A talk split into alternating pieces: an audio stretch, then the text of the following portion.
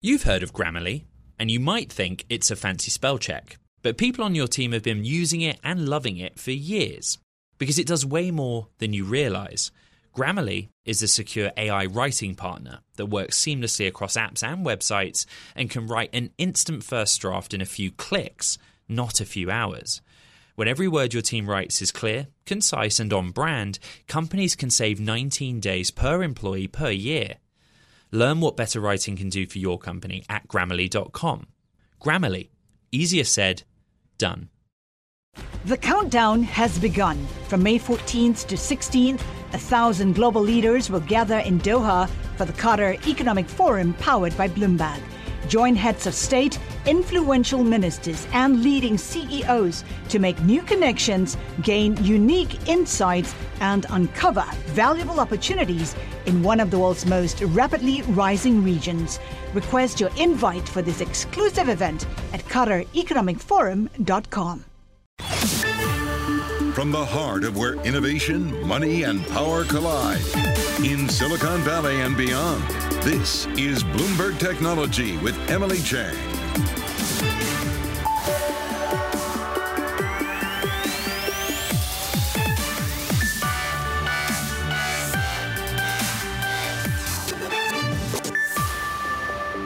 I'm Caroline Hyde in New York for Emily Chang, and this is Bloomberg Technology. Coming up in the next hour, Musk walks and Twitter it tanks. We'll bring you the latest on the legal battle ahead and what the future of the $44 billion Twitter deal actually looks like. Plus, a slash in valuation for one of Europe's most high-profile startups, Klarna, being valued now at just $6.7 billion, down from 45.6 billion just one year ago. We talked to an investor in the company. And a prime time shopping event. Amazon kicking off its two-day shopping extravaganza on Tuesday. How Prime Day could help Amazon's third quarter online sales gain. Meanwhile, let's get back to the scene being set for a disruptive legal battle over the future of Twitter. Shares of the social media platform falling after Elon Musk walked away from his $44 billion deal to buy the company. Musk alleges, look, that Twitter misrepresented user data. Twitter plans to sue Musk to close the transaction. Bloomberg's Kurt Wagner joins us. And just ahead of our conversation, Kurt, of course, we understand from a lawyer for Twitter, and it is always the lawyers that win in this, it would be said. Twitter's lawyer saying that Musk's termination is invalid and wrongful, and he says that Twitter has breached no obligations. Where are you at with this? Yeah, we're we're getting to the fun part of the uh, uh, you know deal where all the lawyers are just going to start sending each other letters back and forth, and we're going to have to parse through all this legalese. But you're right. Now it's Twitter's turn, right? On Friday, we were talking, Caroline. You and I were were live on air when we were reading, uh, you know, this letter from Elon Musk's lawyers, basically saying, "Hey, Twitter, you violated this agreement. Now Twitter has filed its response and, and is basically saying the opposite. You know, we have upheld our uh, version of the agreement or our part of the agreement, and it's you who has been misleading or who has, uh, you know, violated, right? And so we're clearly headed to a court here, and both sides are going to get to uh, argue their case. But at least for right now, the lawyers are starting to, you know, put their their respective arguments out into uh, the universe. And what is some of the theories being held here as to how could how it could turn out, who could win out. It's not just going to be a $1 billion termination fee, it feels. No, I, I, would be shocked if that's the ultimate result. I would imagine that we're going to end up somewhere in the middle, right? I think there's two kind of dramatic outcomes that could come from this legal battle. The one is actually what you just said, that you know, a court uh, uh, rules in favor of Elon Musk and that he pays termination fee and walks away. The other is that they rule in favor of Twitter and they force Elon Musk to spend $44 billion to buy a company he doesn't want to buy. Now, alternatively, I think these two sides could settle somewhere in the middle. That to me seems like the most likely scenario, right? But in that in that case, there's infinite number of outcomes here, so we don't uh, know exactly where they're going to uh, end up nothing like infinite amount of outcomes to pass. Kurt Wagner, again, thank you so much for all your expertise on that Friday and for expertise again today as we continue to follow this pretty torrid story. Let's get more analysis for you. Let's bring in Mark Mahaney of Evercore, who covers the company. And well, as we're saying, an infinite amount of outcomes here, Mark, but from a fundamental basis, without the $44 billion offer, what is Twitter worth? It's probably not too far off from where it would trade if the deal was decided tomorrow. It was off, probably come off a couple of percent, but there's some markers in the market. You can look at the multiples that Pinterest uh, and Snapchat trade at. And, uh, you know, maybe there's a little bit of downside to the kind of high 20s, $30 range, something like that. but it's not it's not much more dramatic uh, than that. And the difference here is, by the way, you know, we kind of forgotten this and all this, the noise, is that Twitter's a good asset. Uh, it generated five billion in advertising dollars last year. Advertisers were obviously cognizant of and willing to tolerate the bot issue, uh, and uh, the company generated positive free cash flow margins for several years, you know, prior to the COVID crisis. So it's a business that's had you know reasonable scale, decent growth. Um, it's underperformed major peers like Google and uh, and Facebook, but those were always unfair comparisons. It's a decent asset.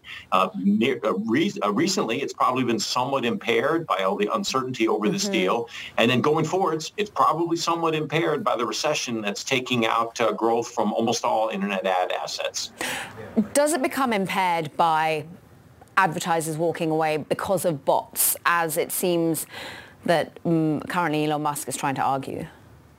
I don't know. It, Caroline, it's possible. I've run surveys on Twitter for 10 years, advertiser surveys on Twitter for uh, almost 10 years it's never come up as an issue. I've never actually had a channel check or a discussion with an advertiser that said, I can buy ads on Facebook, but I can't do it on Twitter because of the bots issue.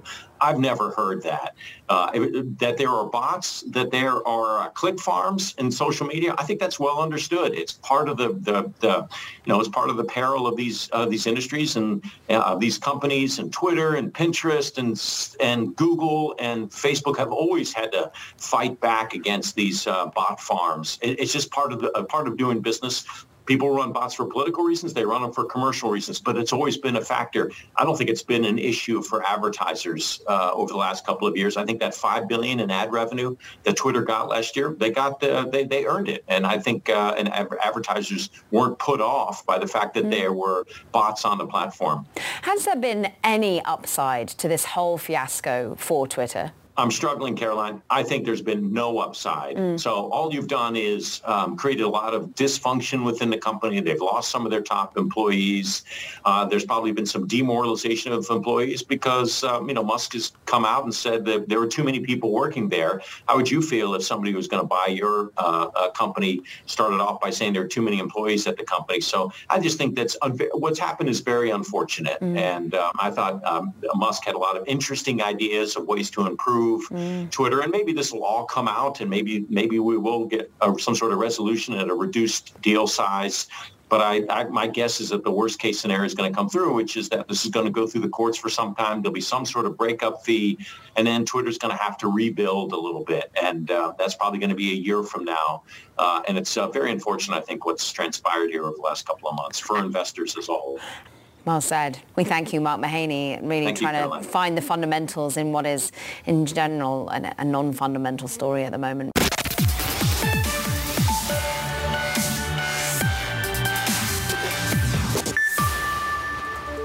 Bit of a dramatic reversal for one of Europe's most high-profile startups, Klarna Bank. Valuation being slashed to just $6.7 billion in its latest funding round, we understand. That's down from, at one point, more than 45 billion in June 2021. The Swedish buy now, pay later giant has been burning through hundreds of millions of dollars, of course, as a startup. And joining us to discuss where next and how we continue to see talent sort of recompensed in this market, Andrea Walne of Manhattan Venture Partners. Andrea, it's really great to have you on. And of course, Klarna, one of your uh, numerous members of your portfolio. And I'm interested as to what happens in these environments, how, mu- how painful it is for the executives leading the business and the people who've invested. Yeah, so thanks so much for having me, Caroline. So I will say that at Manhattan Venture Partners, where we invest in growth and late stage companies, much like Klarna, while they're really hitting the peak trajectory of their business, is that we still believe that extraordinary companies backed by the invest the best investors will deliver these types of outsized returns. And so even though Klarna has seen their valuation compressed, we believe in their long-term prospects very much so. And I think that they're deploying a number of strategies to keep the existing employee base and executive base retained. Yeah, because talk to us. I mean, you're, you're someone who thinks a lot about well, liquidity in the secondary market. And a lot of that, uh, often these big valuations and moments of exit, which are currently the doors have shut to a certain extent, are because it's about talent management. It's about ensuring that they're able to uh, take some money out, have a liquidity event. How hard has that become at the moment? Well, for the best companies in this world, there's always going to be demand, right? So I think that that's something that we always measure when we evaluate companies, whether it's on a primary basis or on a secondary basis. And when it comes to Klarna, there's always been a really healthy volume of activity in the business and investors are really excited about the prospects of where they're growing because as of right now, they are the market leader across all geographies in the buy now, pay later space and growing much further than just that nature of its business. And so I would say the prospects of the secondary market continue to get rather exciting and have created some really unique opportunities to buy into the business or dollar cost average across both businesses like Klarna and others. What are you wanting to see from the leadership at Klarna, but the leadership of all your uh, companies that you've currently been backing and some that, of course, have seen exits themselves, but some that continue to grow in this environment. How, do you want them to be focused more in on profit in this environment?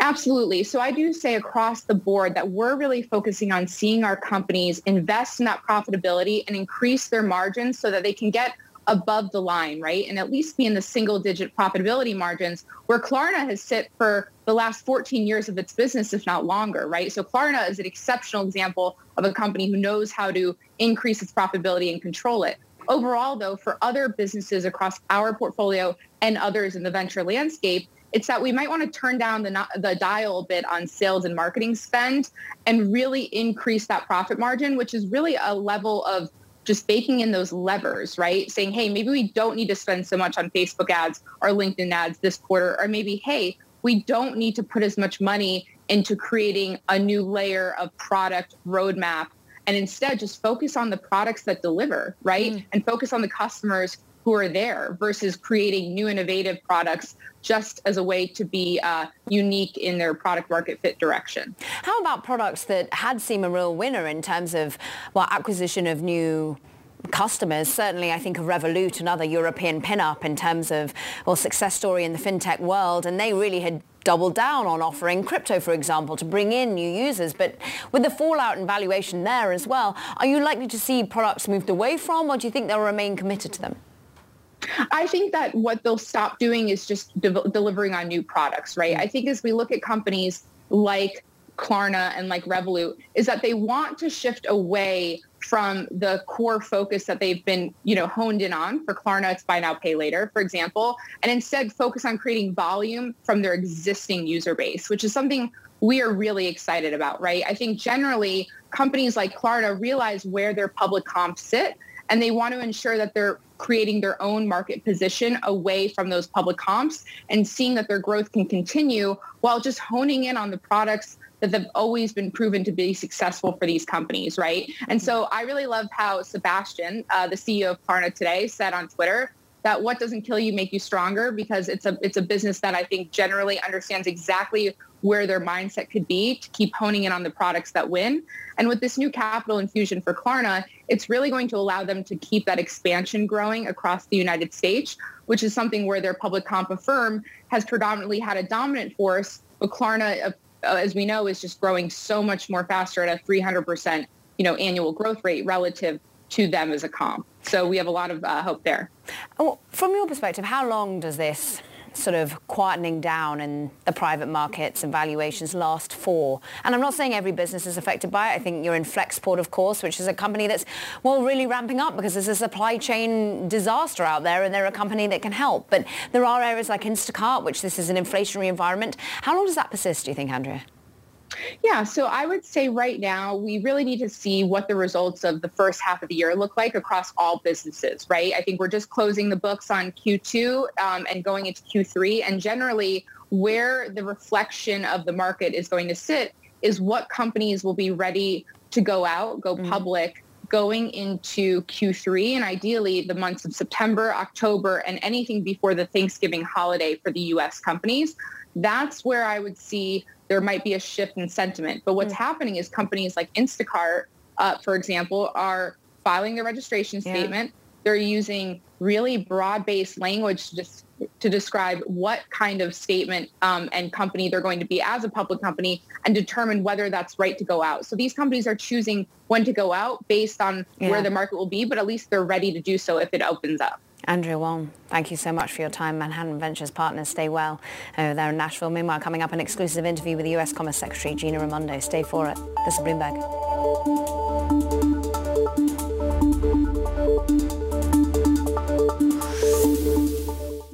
What if everyone at work were an expert communicator? What if every doc, message, and email they wrote was perfectly clear and concise? Inbox numbers would drop, customer satisfaction scores would rise, and everyone would be more productive. That's where Grammarly comes in. Grammarly is a secure AI writing partner that understands your business and can transform it through better communication. Companies that use Grammarly save an average of 19 days per employee per year. That's because with Grammarly's AI, what used to take a few hours only takes a few clicks, like generating an instant first draft in your company voice or tailoring a message to your specific audience and goals. And Grammarly's personalized on brand writing help is built in everywhere your team works across 500,000 apps and websites. Plus, it's safe, secure, and already IT approved. Join 70,000 teams who trust Grammarly with their words and their data. Learn more at grammarly.com. Grammarly Easier said, done. Collaborate for a greener future at the Bloomberg Green Festival, a groundbreaking celebration of the thinkers, doers, and innovators leading the way. From design and culture to technology, science, and entertainment. Hear from inspirational speakers and immerse yourself in climate solutions. July 10th through 13th in Seattle. Title sponsor Amazon. Official airline Alaska Airlines. Get 20% off using promo code Radio20 at BloombergLive.com slash Green Festival. U.S. Secretary of Commerce Gina Raimondo believes legislation that would appropriate $52 billion for domestic semiconductor manufacturing will pass Congress. She spoke exclusively on Bloomberg. Take a listen. Yes, it will happen. It's taking much too long. And uh, what's at stake is our national security, even beyond the economy. You know, every piece of military equipment requires chips. If you talk to the heads of national defense contractors, as, as I have done, uh, or senior ranking officials in the Department of Defense, they're all uh, very worried about the delay.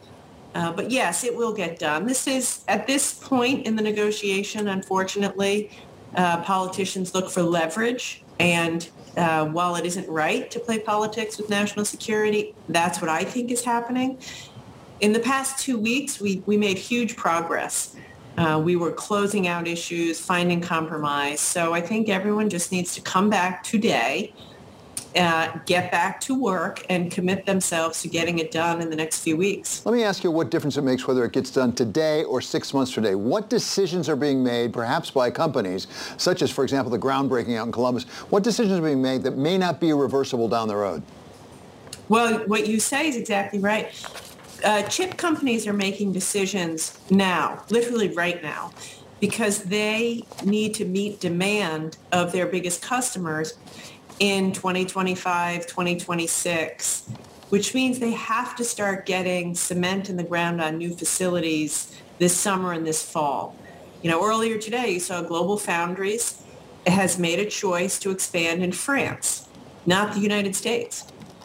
You know, that's a loss uh, you just mentioned Intel, who is saying perhaps they'll slow down their Ohio expansion in favor of Germany.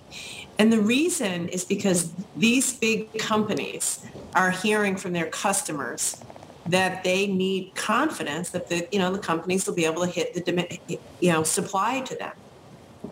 2025, 2026, 2027 chip demand is projected to be through the roof and so these suppliers, whether it's Intel, Micron, Texas Instruments, they need to fulfill for their customers. They want to be in the U.S. But if the choices are not, you know, not fulfilling their customer demand or doing this in France, Germany, Singapore, Japan, who are already providing subsidies today, they're going to leave America and do that. And so that is the risk. And that's why today members of Congress, get back into D.C., get back, do your job. Don't let America lose out. Should we be expecting an announcement from the president before he departs for the Middle East this week on tariffs? on easing the tariffs that are currently applied to a number of Chinese goods? Because that, ahead of the CPI number Wednesday, will be something I think a lot of people would look for. Uh, I'm not sure. I don't. I don't know, Guy, the precise timing. I can tell you that we, his team, are in active you know, discussions with him, uh, something we're talking about every day. And he is, do, you know, he's doing his job, which is to say, looking at all the different factors. You will see a decision, I think, very soon. Whether it's whether it's before he takes off this week, I'm not sure.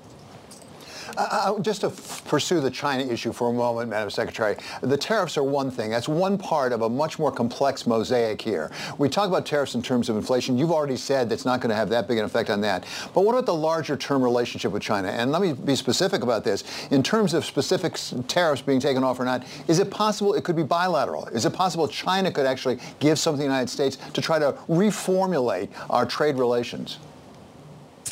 Uh, certainly that is possible, and you raise an excellent point, which is, you know, part of the discussion. That one of the things the president is thinking about, which is to say, if we're going to do this, you know, what can they do on their side of the equation? So while I can't say for sure, uh, certainly that is possible. And by the way, if it doesn't happen immediately, it's something that we will continue to pursue, just in the interest of, you know, as you say, fairness. If we're lifting tariffs, what are they going to do?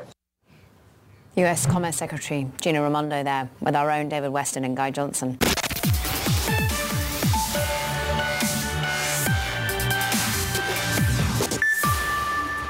This is Bloomberg Technology. I'm Caroline Hyde in for Emily Chang. Let's get to a Bloomberg scoop. EV maker Rivian was cutting its workforce by 5% after a hot growth streak, according to sources. Now, Rivian shares, they closed down 6.5% on Monday. And that, of course, was following the report from our one, Ed Ludlow. You helped break the story. Tell us a bit about where the job cuts are going to be coming from, Ed. Yeah, so it's important to note that sources say these are non-manufacturing roles, right? These are not the men and women on the assembly lines actually building the EVs. They're kind of back office roles, supportive roles. And Rivian's one of these startups that raised a lot of money before going public, raised a lot of money when it went public, and they were just able to grow so quickly. They've kind of doubled headcount to 14,000 employees in the last year alone.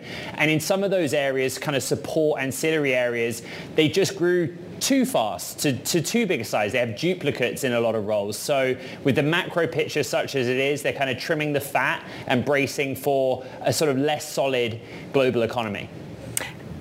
Overall, do you think that this is a case of having overhired? Is this a case of just reorientation? Is this a case of just trying to meet the economy yeah. where it is? Rivian's interesting because it's supply constrained. In other mm. words, the demand for their EVs is so great that they can't possibly keep up with it. They can't build the EVs fast enough. They do have a lot of cash, $17 billion on the balance sheet, but I get the sense from insiders, also investors, that that $17 billion, a lot of it's already accounted for, right? They're going to build this second factory in Georgia to the tune of 5 billion. There's also all the R&D costs for the next generation of cars. And even though the CFO, Claire McDonough, is really inexperienced, she's a former Wall Street banker, she's very disciplined and I get the sense that they're looking to preserve cash as best they can and kind of make it go a long way. So it's kind of all of the aforementioned things that you put. Very briefly, of course, you were looking just last week at how Rivian was, well, getting snapped up at Sun Valley, at least in the photos. Yeah.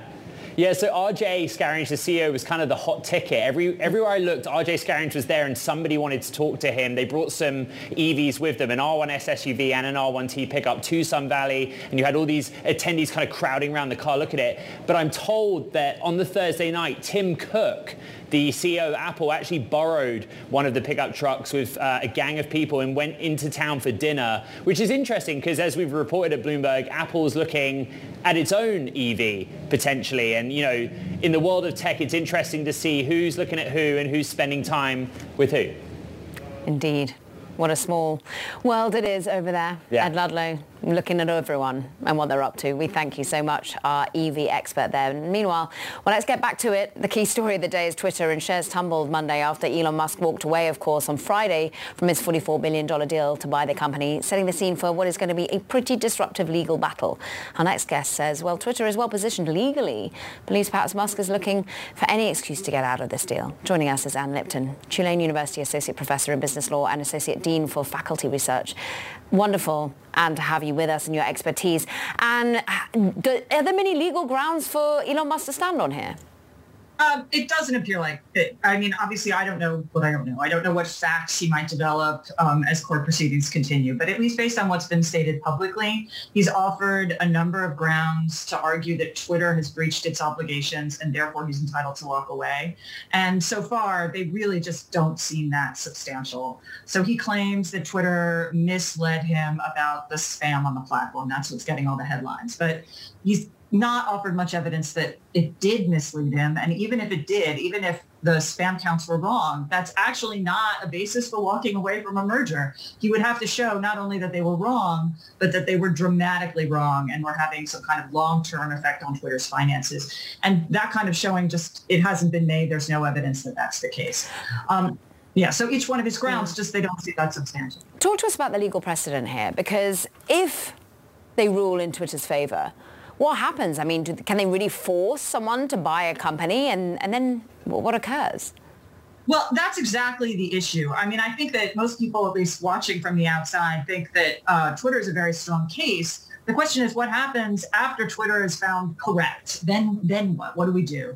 Well, they've signed a contract, and the contract basically says that there are two possibilities. One possibility is specific performance, meaning Musk is ordered by the court to follow through with his obligations and actually acquire Twitter. And the other is that Musk pay a breakup fee of a billion dollars. Obviously, Twitter would much rather he buy the company because he's promised to pay 44 billion and that's bigger than 1 billion. So the question is whether a court can and will really order Musk to go through and buy the company. And Delaware has done that. There have been several occasions in the past where buyers got cold feet and they wanted to walk away and a court said nope and ordered that they actually go through and buy.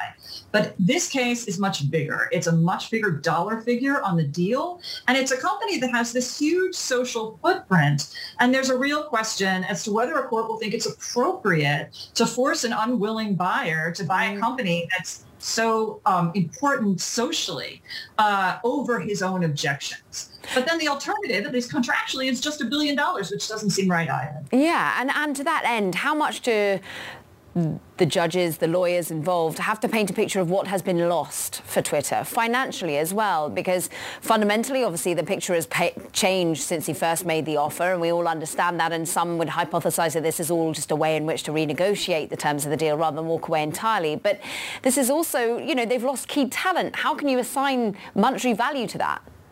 Well, that's exactly why uh, uh, parties contract to say there should be specific performance, meaning that Musk, have, Musk has to go through with it. it. Because you can't put a dollar figure very easily on it. Mm. So that's why Twitter and Musk agreed originally that the proper remedy would be to order him to close because there's no way exactly to put a dollar figure on it. And even if Twitter were to try, they would run into the fact that they've already agreed that if it has to be a dollar figure, a billion is the most they can get. So it's really kind of complicated whether the court is willing to order specific performance. If it's not, is it going to be stuck with the billion dollar cap or will it actually try to assess the amount of damage to Twitter, which could be much higher?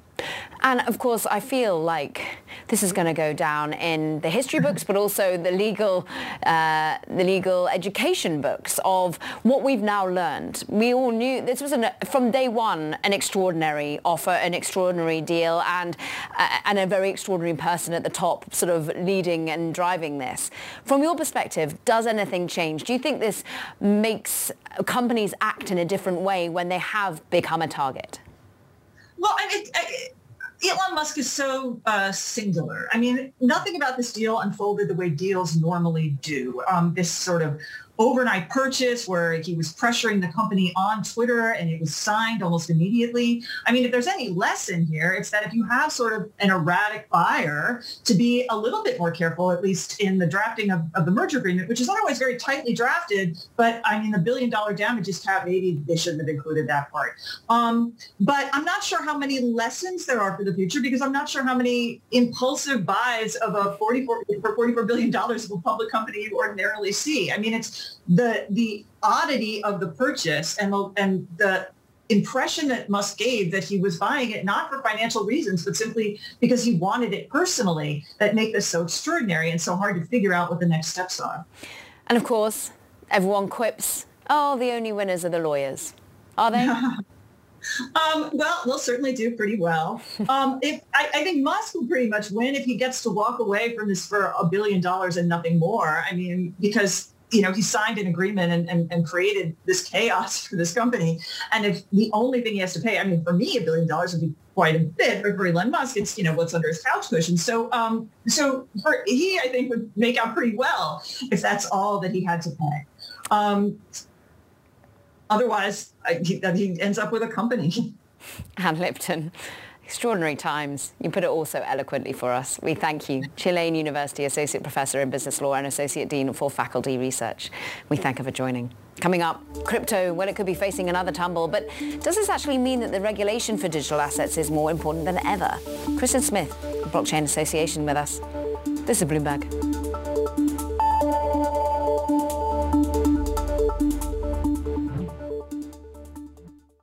What if everyone at work were an expert communicator? What if every doc, message, and email they wrote was perfectly clear and concise? Inbox numbers would drop, customer satisfaction scores would rise, and everyone would be more productive. That's where Grammarly comes in. Grammarly is a secure AI writing partner that understands your business and can transform it through better communication. Companies that use Grammarly save an average of 19 days per employee per year. That's because with Grammarly's AI, what used to take a few hours only takes a few clicks, like generating an instant first draft in your company voice or tailoring a message to your specific audience and goals. And Grammarly's personalized on brand writing help is built in everywhere your team works across 500,000 apps and websites. Plus, it's safe, secure, and already IT approved.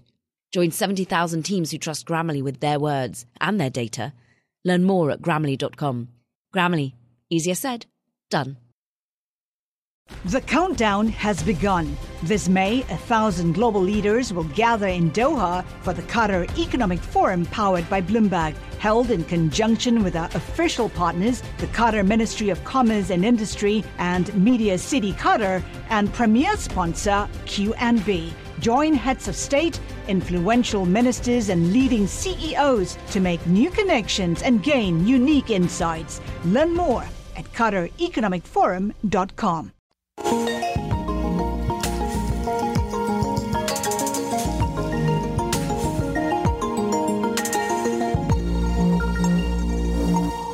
Let's talk about today's crypto report. Wall Street, some of them, are expecting the crypto crash to get a whole lot worse. Now, Bitcoin is likely to drop to $10,000. That's according to about 60% of a mixture of Wall Street and retail investors who responded to the latest Bloomberg MLive Pulse survey.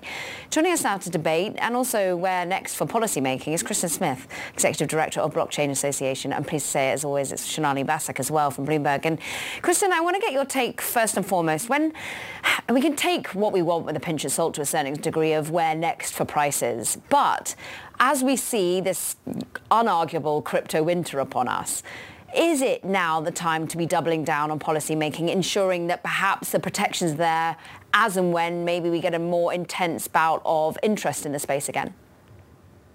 No, I think you're absolutely right. I, there's a big focus right now in Washington on trying to figure out the right regulatory framework for cryptocurrencies. It's important to remember that there are a lot of policies in place today. The on-ramps and off-ramps are regulated for anti-money laundering purposes. Uh, there's uh, sanctions requirements. Uh, there's securities laws that apply in certain instances.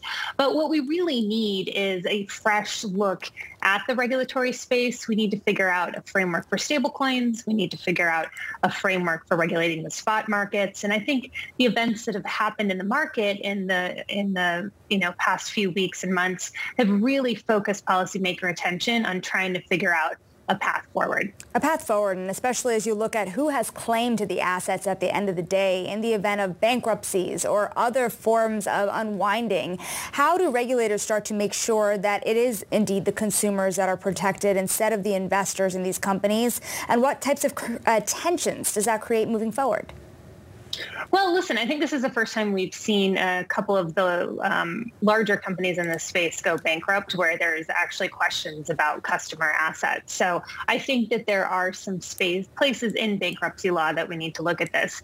I think more importantly, though, we need to have a regulatory home for these types of organ, you know, these types of entities that are doing consumer lending. Um, we have not seen in the past uh, very many crypto uh, native organizations be able to get bank charters. Um, I think we need to have a discussion about how can we open it up so that when you're dealing with customer deposits, that there is some sort of regulatory framework in place. You know, you're really tied in with both the regulators, the lawmakers, and the companies themselves. Realistically, we've been waiting years, and there's been very little movement on that front.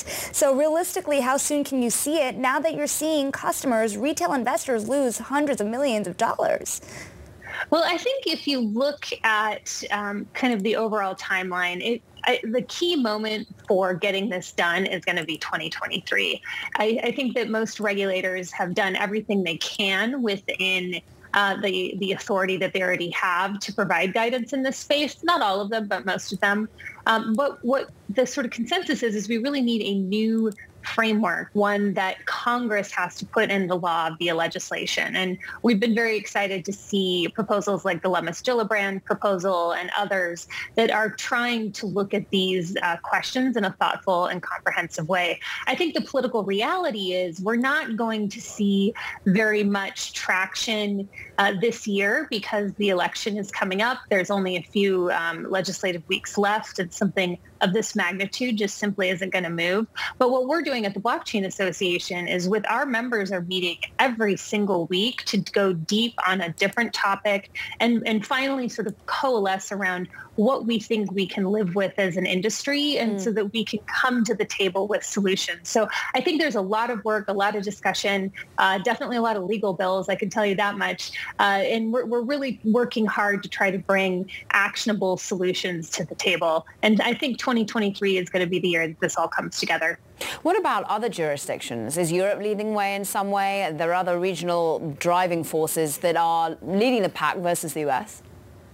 Yeah, no, Europe made uh, quite a bit of, um, uh, I guess you could call it progress. Uh, uh, uh last month, uh, they passed um, a, a, sort of a more comprehensive look that impacts legislation that um, looks at both stablecoins as well as spot markets and things of that nature. I, I, don't think the way that they landed on um, their policies are ideal, but they, they have moved forward. And I think that's another um, factor that will put more pressure on the U.S. Congress in order for them to move forward with with a more comprehensive legislative solution. How hard is it for regulators to really either make customers whole or keep track of client funds when so many companies are deciding to domicile elsewhere?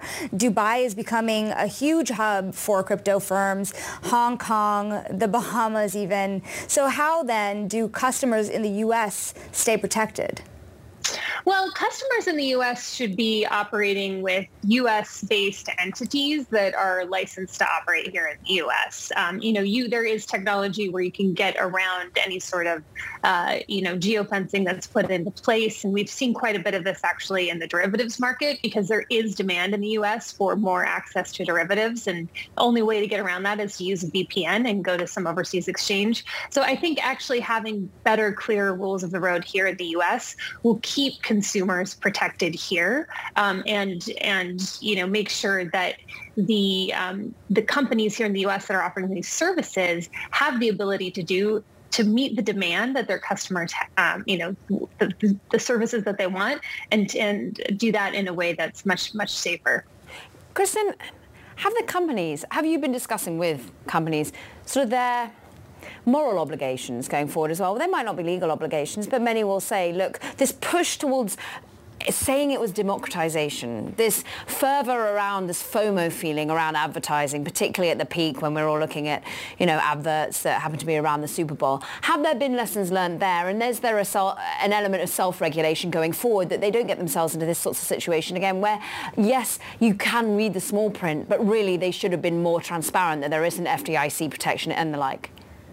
Yeah, no, it's interesting. It's um, the DeFi protocols itself, the true decentralized finance, that didn't break. And even with va- vast changes in prices and a tremendous amount of market activity going on, Uh, the DeFi protocols themselves, uh, they continue to operate, right? That's just software. Uh, where we run into trouble is situations where we have centralized entities that are taking possession um, of other funds, um, and also where we've had lending that's gone on in a way that's levered, you know, multiple times over. That that's really been where the, the problems um, have have been. And so I think that what we have to do is look at how do we put regulation on those centralized entities um, and what are their obligations. But the underlying technology, these software-driven DeFi platforms, uh, those continue to work just fine. And in fact, um, you know, even under tremendous amount of stress, they all continue to perform. One other thing I would point out, though, is that the industry itself is swooping in to make sure that customers are harmed as little as yeah. possible. Um, we've seen Sam Bankman-Fried at FTX, uh, yeah. who's come in and been a backstop to many of these companies. I mean, I've been joking we don't need Uncle Sam because we have Uncle Sam Bankman-Fried. um, that is obviously not sustainable, but yes. it's very much, you know, sort of like J.P. Morgan back, uh, you know, in 1907, that is saying, hey, we don't, we see the bigger picture and we want to get through this turbulent time so we can yeah. get on building all of the services that we think are going to improve uh, so many lives. We thank you so much, Kristin Smith of Blockchain Association, along, of course, with our own Sonali Basak on all things crypto. Meanwhile, let's get some breaking news because it was one of the biggest SPACs, of course, special purpose acquisition companies, Tontine Holdings. It was, of course, Bill Ackman's Pershing Square Tontine Holdings. is going to return that $4 billion of money it raised, to capital, to shareholders. The CEO, Bill Ackman, is telling us in a letter to its shareholders at the moment. And, of course, this is after they failed to find an acquisition to take out. So the clock is ticking for many of these SPACs, and many of them still without an acquisition in the field.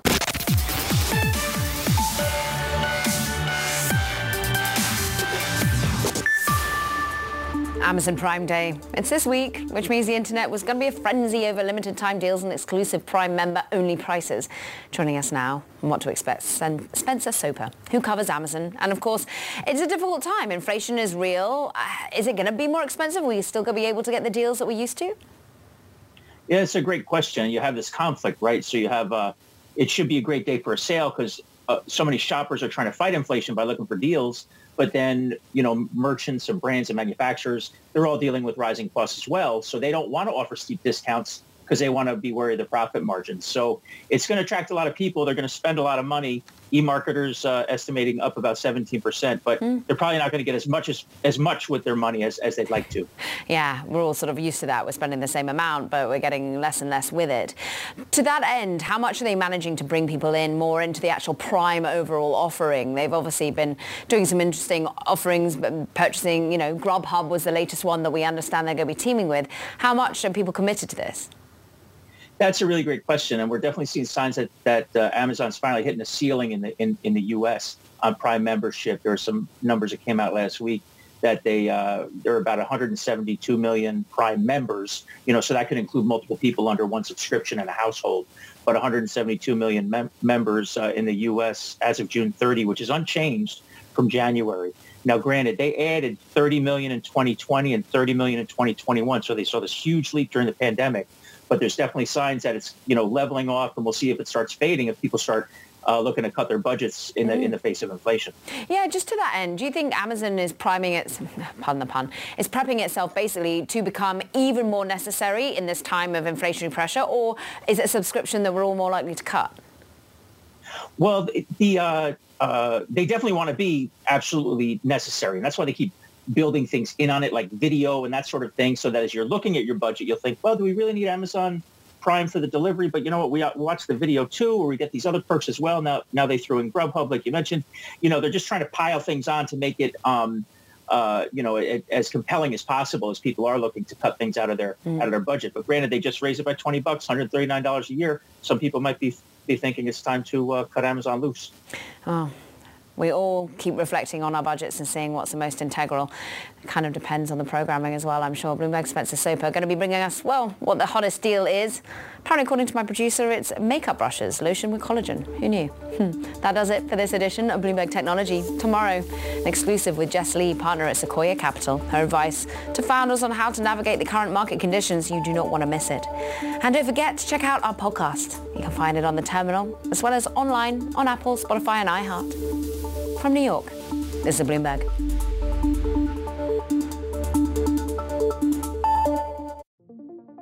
What could you do if your data was working for you and not against you? With Bloomberg delivering enterprise data directly to your systems, you get easy access to the details you want, optimized for higher level analysis, and financial data experts committed to helping you maximize your every move. Our data is made for more, so you can show the world what you're made of. Visit Bloomberg.com slash enterprise data to learn more.